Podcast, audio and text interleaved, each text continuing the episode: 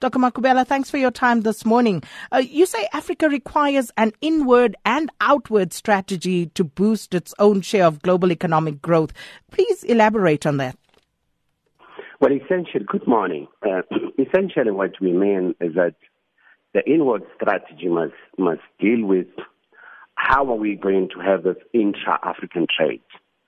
But once we've consolidated it, we're very strong in terms of uh, the productions in different areas of the continent, we can then be able to compete with the rest of the world. We should not be seen always as a captive market for developed for countries from the developed north, but we also have productions that we think can compete fairly with the rest of the world. So as we look at the outward, you need to have markets open for us and the conditions that are put sometimes, those tariff barriers that you get in the developed world are sometimes very much unbearable. But we must develop our own internal capacity so that we're able to uh, compete on a, a fair footing with the rest of the world.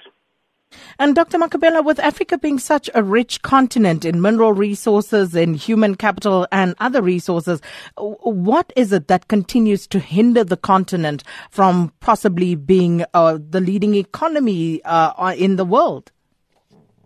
The, the, the big issue is that the African states were built on the foundation of the colonial state. And the colonial state, by essence, has to have a dependency with the country that uh, colonized them.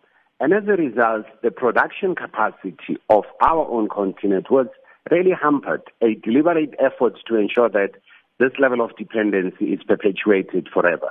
Now, a lot of African countries are speaking about a, a beneficiation that as we produce this mineral, there must be some value add at, at, at, at the source of production.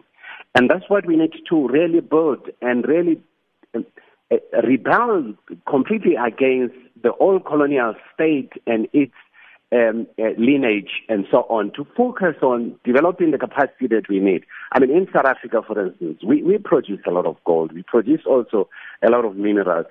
It's only in the last few years that this big debate around beneficiation is starting to come up, and we're starting to really assert ourselves with respect to having some value add in terms of the production of what we are having.